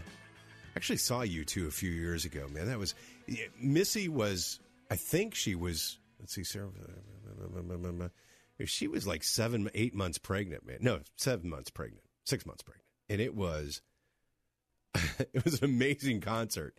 But we had a hard time walking it back out to the parking lot. And that was actually at Raymond James Stadium, where tonight I guess Taylor Swift, Swift is playing. And you know, all I'm saying is the traffic is going to be nuts around there. Probably, I would imagine, already is. So if you're heading in that direction, you're heading home from work, you're heading to work, you're heading around that. You may want to choose yourself an alternate route and just kind of keep that in mind, whatever you've uh, uh, got going on. Hey, listen, I also wanted to bring this to your attention, and it was so great because we were just. Uh, my friend Dr. Evan Burrows, uh, we were just running a promo. If you've just joined us, just a moment for his program, Gaining Ground, on Saturday afternoons here at Faith Talk. He is the pastor of First Baptist Church of College Hill and such a good guy, such a great sense of humor. Uh, I, I can't think of a time that he and I have not been together at some point where we laughed out loud, raucously, because, man, he's just dry and funny he is one of the pastors that we always love to welcome uh, to our Pastor's Appreciation Day. And, Pastor, we'd like to welcome you too, especially if you've never been. This is a gathering of pastors, and I mean from all over the Tampa Bay community. Usually, somewhere between five and 600 pastors meet. It's become an all day event. It used to just be, I think my first pastors event, we were at the um, Coliseum in St. Pete. They had the YMCA Mayor's Prayer Breakfast, and then we had our breakfast. We had a little buffet for the pastors. It was great, good time. But that thing has just so grown into an opportunity for pastor to come out to be equipped. We have equipping sessions. Uh, we have uh, food. We have a great lunch. There's uh, all kinds of uh, booths and opportunities for you to win door prizes. We've given away trips to the Caribbean on cruises. I mean, it really is an all day opportunity for a pastor to come and relax, to kick up their feet a little bit, enjoy a great dinner, or rather lunch. My uncle was a farmer. Lunch was dinner. Barb, have you made dinner yet? How about it's noon? I of course I've made dinner. Um, great luncheon and an opportunity for you as a pastor to relax a little bit, to be around other pastors, uh, to just be a person for a little bit, to not take that three o'clock in the morning call to go to the hospital. Uh, and we want you there. It is absolutely free. We're thankful for our sponsors and partners who recognize the need for an event like this. Word of Life has come alongside of us uh, this year as our is our main sponsor for the Pastors Appreciation Day. And our guest this year is Dr. Mark Bailey. He's the president of Dallas Theological Seminary, of course, a well respected school in evangelical circles.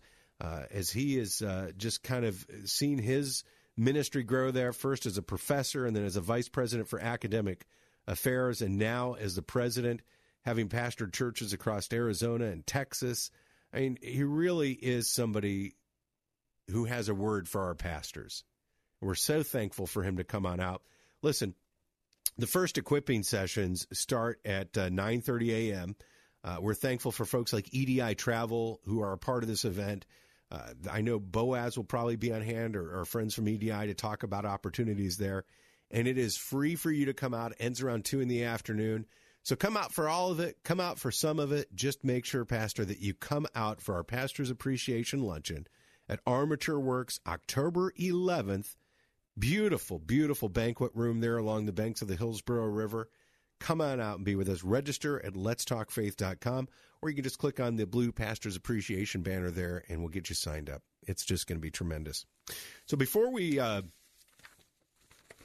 took our last break, oh, I got to rattle my papers. You know what? That may be a first. Before we jumped into our break, we were talking really about the way we speak to one another and not just as Christians one to another, but the way we speak to those in the community, those outside our circles, to those who are unbelievers, to those who are somewhere in the middle, to those we don't know what they believe. And what happens when we let anger or we let derision or we let arrogance, uh, kind of a spirit of I'm better than you, get hold of us. Great word uh, from my friend Alan. I went to college with. He posted this up one day, and I, I need a I need a plaque of it in my studio, and I'm, I think I'm going to make that happen. You cannot antagonize those you would evangelize. And uh, kind of piggybacking with that is a conversation I had with my friend Ken Whitten one day.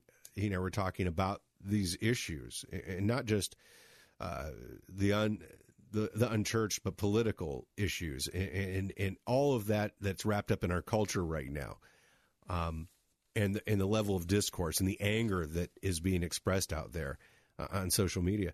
He's like, you know, the, the the thing is, is you come to a point where you realize that some of the people that you really want to sock it to, that you really just you know disagree with, that you find yourself angry with, are really the ones who are left who need to hear the gospel. They're the ones who don't know Christ. And so you have to make this conscious decision. How do I relate to them? And, and, and what does that grow out of? How do I speak about people who don't agree with me in any way, shape, or form? How do I love them in a way that's meaningful? And what do I do that damages and this is so key to me anyway, what damages my ability to speak to them? And there's a lot that does that. You know, you you can't tell somebody about the love of Christ who you just called a libtard. Am I right?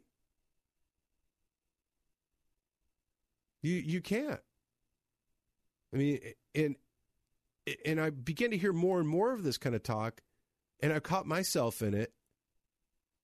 And then I realized, man, that same person that I just totally degraded by labeling them, by calling them a name like that, I, have to, the next time I see them, have some semblance of the love of Christ about me. And it's not just politics. And listen, before I point the finger at anybody else, and this is kind of the example that I'm trying to forge in my own life, is I guess I should point the finger at me and, and say that I've been guilty of this, that I've been guilty of being maybe even righteously angry, but in that anger sinning. And and here's what happened, and it just I, I, this is where I'm supposed to say a long time ago in a galaxy far, far away, so there's no consequence. But this happened just last week. We um, our kids went back to school, and one of our kids, we were having to do some special arrangements in terms of their uh, the way their class day worked. And we were trying to work this out with the school, and we had started. My wife had started with an email at the end of July uh, that went into th- two or three phone calls with, uh, oh, they'll get back to you, to showing up at the school, filling out, you know, what seemed like reams, probably just a few pages of, of paperwork, we were told, never hearing back from whom we were supposed to hear back from. And if my grammar is bad, I apologize. Uh, and then a few more phone calls and finally, my wife said to me, Bill, will you just handle this? And she told me through all the frustration she had been, which made me frustrated and angry, righteously angry, I might add, not really. Um, so I made the phone call, and I wasn't facing that person face to face. So there's a couple things you need to know. A, it was a phone call. B, I actually know the person that I was talking to. They live in my neighborhood. We've explained ple- exchanged pleasantries many times. We've been together at social events. And I got on the phone. And after about 30 seconds of not hearing what I wanted to hear, I started to get loud and I started to get angry and I started to assert my rights. And I began to say, it ended with, put me on the phone with somebody who will talk to me in that tone of voice. And you know what happened? I got what I wanted. I got what I wanted. The right person picked up. They called me back. We got that situation fixed. It was prickly on the phone, it was icy cold. I got what I wanted. I went home. I got to brag that I got what I wanted. That's so and so. They didn't know what they were dealing with when they got Bill Carl on the phone. They know who I am. Don't make me. Don't make me talk about you on the radio. I got what I wanted. Um, so yesterday, I had to go to the school with some medication for my child, and I had to sit down in a chair and wait for the nurse with the person who I'd spoken to in that way within 12 feet of me. And I have never felt worse. I felt like such a horrible person. Why? Because it's one thing to yell at somebody you can't see on the phone or on Facebook or on Twitter and to say all the things that you want to say in the tone that you wish to say them with all the rage that you have. It's one thing to do that out into the stratosphere, into the ether, where you don't have to face that person and see the woundedness in their eye, where you don't have to see the, the hurt that they've experienced because you spoke to them so rudely, than it is to sit there across a desk and have to have that conversation. And um, I realized a couple of things. One, even though I was right and I got what I wanted, I'm never really, it's going to take a long time because before I can share with that person the love of Christ. It's going to take a long time before I can talk about forbearance. It's going to take a long time before I can talk about patience. It's going to take a long time before they see something in my life that counters the example that I set in those few moments. And I was, I just didn't know what to, oh, I did know what to do. I sat there for a minute or two and I finally, and I didn't know how else to do it. it the, the problem is when you embarrass somebody in public, you really should apologize in public. I think. It's one thing, you know, if you blow somebody up in public, you really should try to do that in a way that acknowledges that, I think, in public. And so I just looked across the desk and I said, Hey, um, I'm so sorry I spoke to you that way on the phone in anger. There was no right for me to go after you that way. It it doesn't matter. It doesn't matter what my whatabouts are. I, I shouldn't have spoken to you like that. And I and I'm sorry. I hope you'll forgive me. And the person said, Hey, listen, she said, listen, it, I get it. A lot of parents are frustrated. And so I, I get it. And, and that's cool. She was really gracious. And I said, no, I said, I said, really? I said, it doesn't matter how frustrated I am. Uh, you're my neighbor, your friend, and uh, and so I'm sorry for that. And, and I think we're going to be cool. I think it's going to be all right. Um, but there's some damage done there, and, and I think there's damage done in our public discourse when we act out of a righteous anger in a way that the person on the other end of that can't understand. You know, when there's times when I'm righteously angry with my child, and he gets it because he knows what he did. He understands the context of the community that we have at our home. He understands the context of the way things work and the language of our house and the language of faith and all of these things. He understands. He understands the parameters. He understands the rules. He, under, he gets it. So there is a place to speak in righteous anger and say, hey, man, you blew it. Don't do that. But there's that place where we are angrier and we're supposed to sin not. And as I look at the way we speak to each other, particularly in instances where there is no immediate consequence, this is what I want to get to. This is the conversation that I want to have over the next weeks and hopefully they're not long weeks. Hopefully Bill comes back soon and we're good. But until he does, let's have that conversation. And man, if I'm ringing your bell right now, you'd say, you know what, Bill, I've been there. Um, I've I've blown it. Uh, there was an instance where, you know, maybe I was even right, but in the end, I was wrong.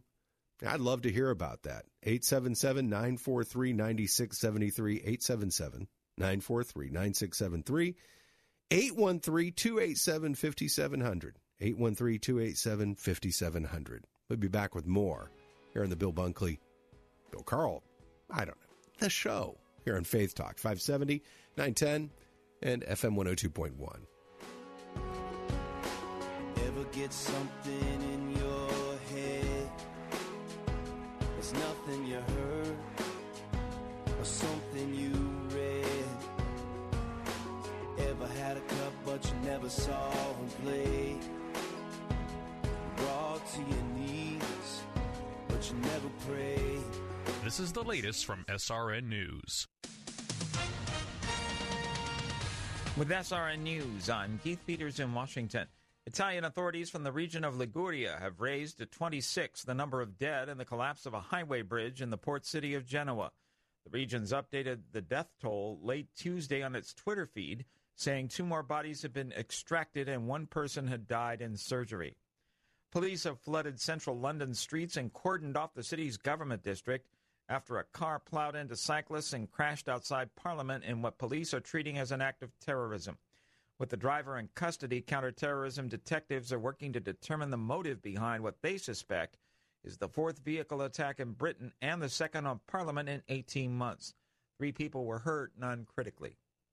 On Wall Street, the Dow by 112 points to 25,299. The Nasdaq rose 51. The S&P advanced 18. Oil down to 67.04 a barrel. This is SRN News. Does this describe your life? By any measure, people are living lives of quiet desperation. That's Pastor Philip DeCourcy from Know the Truth Radio, talking about one of the most difficult issues of life stress. Stress levels are going through the roof. We're medicating ourselves as a country. But there is a prescription, a cure for excessive stress. Here we have a prescription for peace and harmony, for living a life where one is grateful for what one has. You can have a free download of Pastor Philip's series Less Stress. Just log on to our station website and use the keyword stress. I'm excited to look at this prescription that will allow us to live lives of less stress. Download Pastor Philip's free series, Less Stress. This is a series that I believe in many measures can save your life. Download your free copy of Less Stress from Pastor Philip DeCourcy at letstalkfaith.com, keyword stress. Bill Bunkley here for my friends at EDI Travel. If you're a pastor of a church or a leader of an organization who has ever dreamed about leading a trip to the Holy Land, be sure to consult with the professionals at EDI Travel, just named again for the third year in a row, the very best Holy Land tour company by TripAdvisor. EDI Travel will start with what your group wants to see and customize your own very special tour. All inclusive tour packages are EDI's specialty. The price for your trip covers everything flights, ground transportation, accommodations, tax, tips, and admissions, leaving you and your group with no surprises. Whether your group is first time or returning travelers, they are the professionals who will make the experience great for everyone. Set your sights on Jerusalem, Nazareth, Bethlehem, the Sea of Galilee, the Jordan River, and much, much more. Call now to get your EDI trip planned today at 727 460 1225. That's 727 460 1225. Mr. Sparky, we're on time, you'll see. Mr. Sparky, or your repair is free.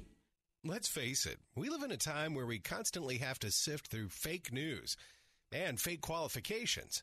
Here in Florida, with the uptick in the need for electrical contractors, it's not unusual to hear about electricians who either portray their abilities beyond that which they're licensed for, or they're not licensed at all, compromising the quality of work and the safety of their clients. You can rest secure knowing that Mr. Sparky electricians are fully licensed and qualified to perform the installations and repairs you require. Not only are Mr. Sparky electricians fully licensed, they're background checked, drug tested, they arrive on time, and every bit of work they do is satisfaction guaranteed 100%. And there's nothing fake about that. You don't have to put up with any malarkey. Call 888 8 Sparky. So, who's going to do what? Flashlights? Nowhere to be found. Emergency supply kits? Not packed. What about blankets? We have an old towel. Cell phones? May not work. Emergency water? Not a drop. Perfect. We all know where we're meeting if we're separated. The library. On Jones House. The bus stop. And I'll be waiting here wondering where you all are. Great. It sounds like we don't have a plan. Winging it is not an emergency plan. Make sure your kids know what to do during an emergency, who to call, where to meet, what to pack. Visit ready.gov slash kids for tips and information. Brought to you by FEMA and the Ad Council. I know a place where we can go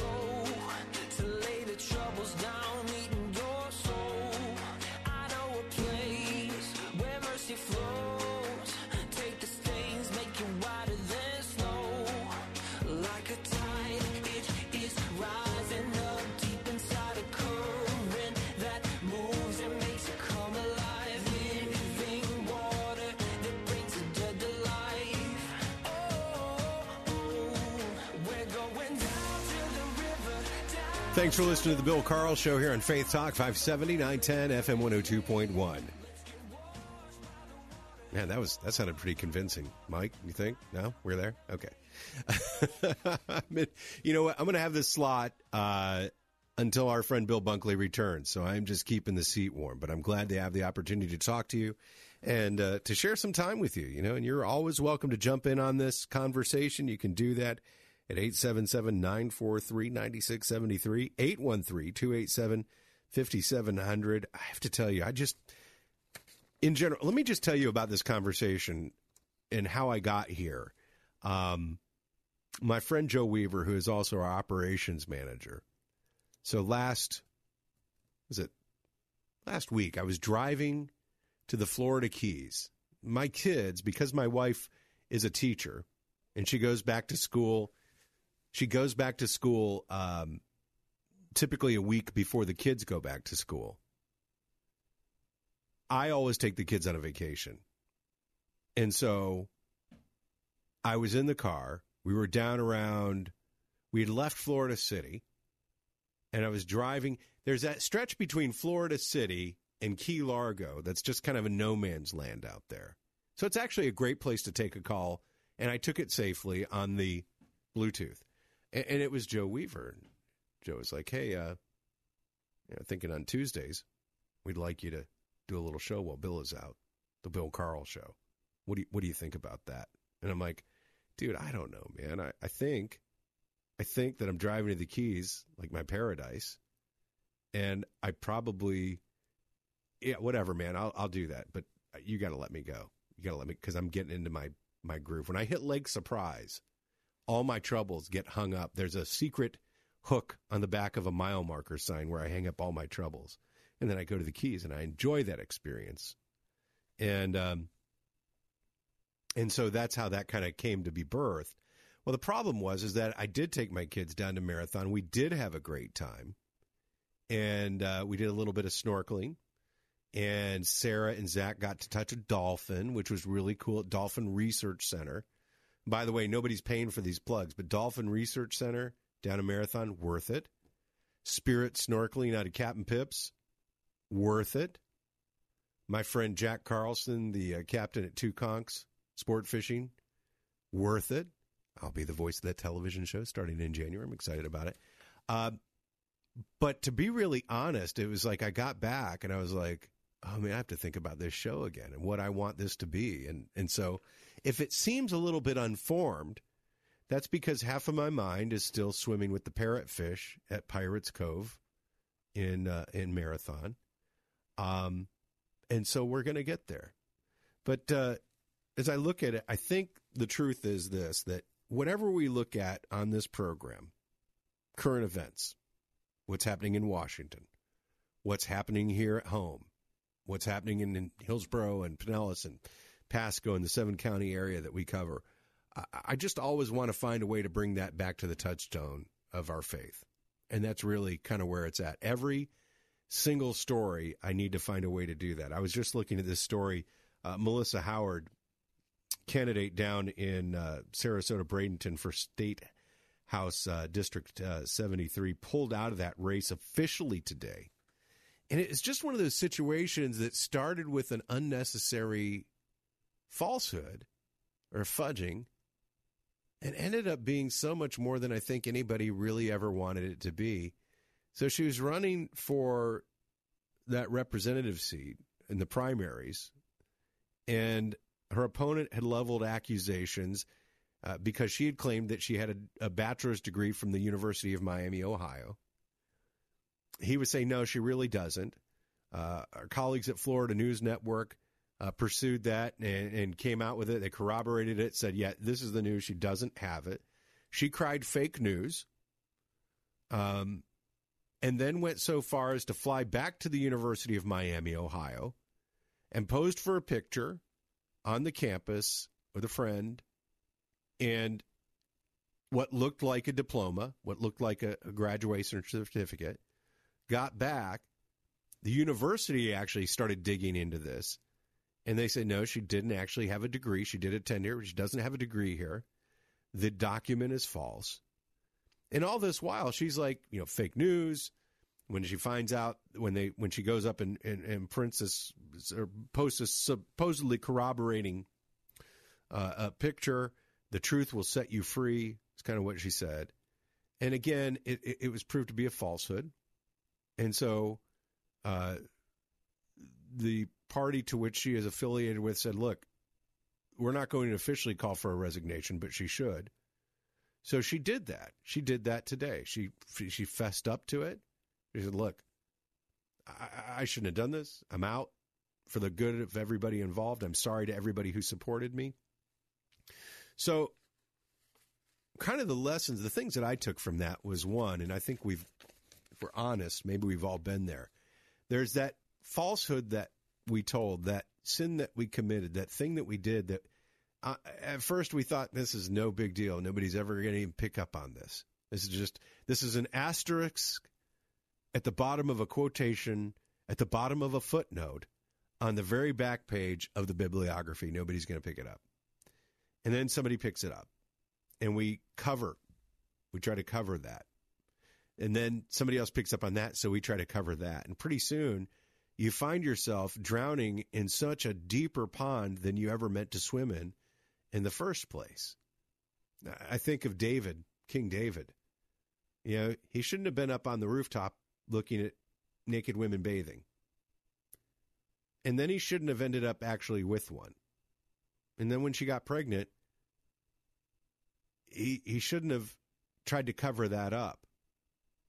And pretty soon, what went from I shouldn't have been up on the rooftop looking at women taking a bath turns into I willfully had one of my finest soldiers killed. And the consequences that arose from that. Thankfully, in our lives, most of the consequences, some of the time it can get there, but most of the consequences we experience never rise to that level.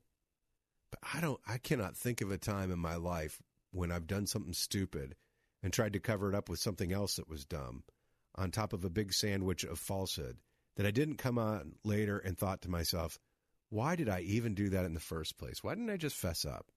Why didn't I just why didn't I just leave it off? So I wish the best for her. I, I really do pray that, you know, as she's kind of come clean on that, that, you know, that's a new beginning for her and her family, and that there's a place where, you know, some of those things can be repaired and made new. I hope for good things for her. And I hope it's kind of also an example for all of us. And when we step out there, to just be who we are right off the kick and know that that let those chips fall where they may. The other thing that it that it brought to my mind, and I don't know where you are in all of this, I realize that I know a lot about our national candidates. I know a lot about Governor Scott running for a Senate seat. I know a lot about Senator Bill Nelson. I know pretty good amount about our local congressional representatives. I feel like I, I you know, I know a lot about Kathy Castor. Um, I'll tell you where I stumble is I, I don't know a lot about the people in my own community running for local offices. I don't know a lot about people running for judgeships. Those are nonpartisan seats.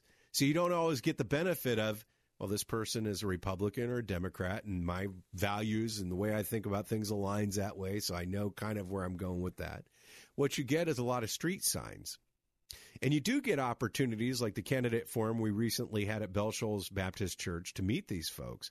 But unless you're really after it, I, I don't know. And, you know, Mike, this is another thing. We need to schedule this for next program.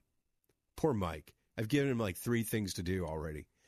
I want to talk to somebody because we now are voting on primaries. You can go vote early for primaries today to tell us how to get a hold of these. And here's what sparked that. So I've been getting campaign literature, and um, and it all looks good. You kind of see it, but unless you know that person personally, there's nothing on there to tell you who they are, what they're about. So you just see a bunch of signs, and you end up going to the polls, and you go, I think I saw more of their signs than anybody else's signs. So I'm just going to vote for that. And they did it in red, which signifies the party that I typically vote for. So I'm just going to vote for that. So now you're getting out there and you're seeing signs in all different colors because nobody wants to tip their hat anymore to what party they're part of and what they truly believe. Ah! so this is the thing. These are some of the things that we're going to be talking about in in the weeks to come, and I hope leading up to this primary, the final is at the end of August. We can actually get a grip, more of a grip, on who these folks are and what they really do, and even if they're qualified for their positions. I I know somebody. I don't even want to say that person's name, and I was looking at the qualifications because everybody was telling me to vote for this person. And I was looking at the qualifications for that particular position. I was like, they're a really nice person. I don't know if they're really up for that gig. So we'll try to get a handle on that too. In the meantime, thank you so much for listening today. Listen, if you want to shoot me an email and say, Bill, you were horrible today, bcarl at salemtampa.com. Or just call Joe Weaver, my boss, and say, Bill was horrible. He will tell me. It'll be great. He's giving me the thumbs up right now. Uh, and I should probably set up a Bill Carl Facebook show page. And it's not a personal thing if I don't include you on my personal page. It's just, you know, kind of my personal page. We get to know each other. Maybe you get to go to the personal page. There's really nothing stunning there. Just more pictures of my kids with a dolphin in Marathon. Joe, I want to do the show from Marathon next time. Thank you very much. and one more thing we got to get to uh, here before we go. Uh, there is a very special movie screening that I want you to uh, be a part of. I want to take you to the movies. As we get to know each other better, I feel like it would be a good thing if you and I got to hang out a little bit.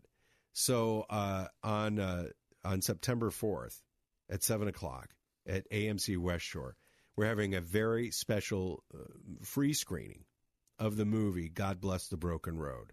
So let me buy you a movie. It's a great story of a young mom's struggle after losing her husband to fighting in Afghanistan. She's struggling with her faith, where God is in the midst of all of it. Uh, her pastor, her friends, and her own daughter help her to find that trust in God that she's been missing since that event. It's called God Bless the Broken Road. You can learn more about the movie, see the trailer at godblessthebrokenroad.com and sign up to go to the movies with me at letstalkfaith.com. We'll be heading out there September 4th, 7 o'clock. Please come at 6.30. I'd hate for you to miss out. And you know what else? Um, you know what? If I have a big old bowl of popcorn, you can dip your hand in there. I do get butter on it, though, if that's a problem. Okay? Thanks for listening to the Bill Carl Show here on Faith Talk. That sounds so strange. It's been such a long time. Here on Faith Talk 570, 910, FM 102.1, online at letstalkfaith.com, using the Faith Talk app. Am I, I forgot Alexa. Alexa, thank you. God bless. Good night.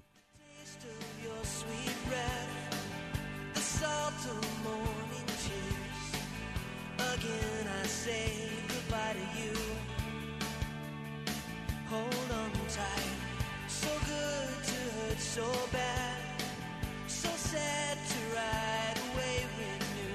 Go on, laugh, go on, cry. It's alright. There's something wonderful. Thank you.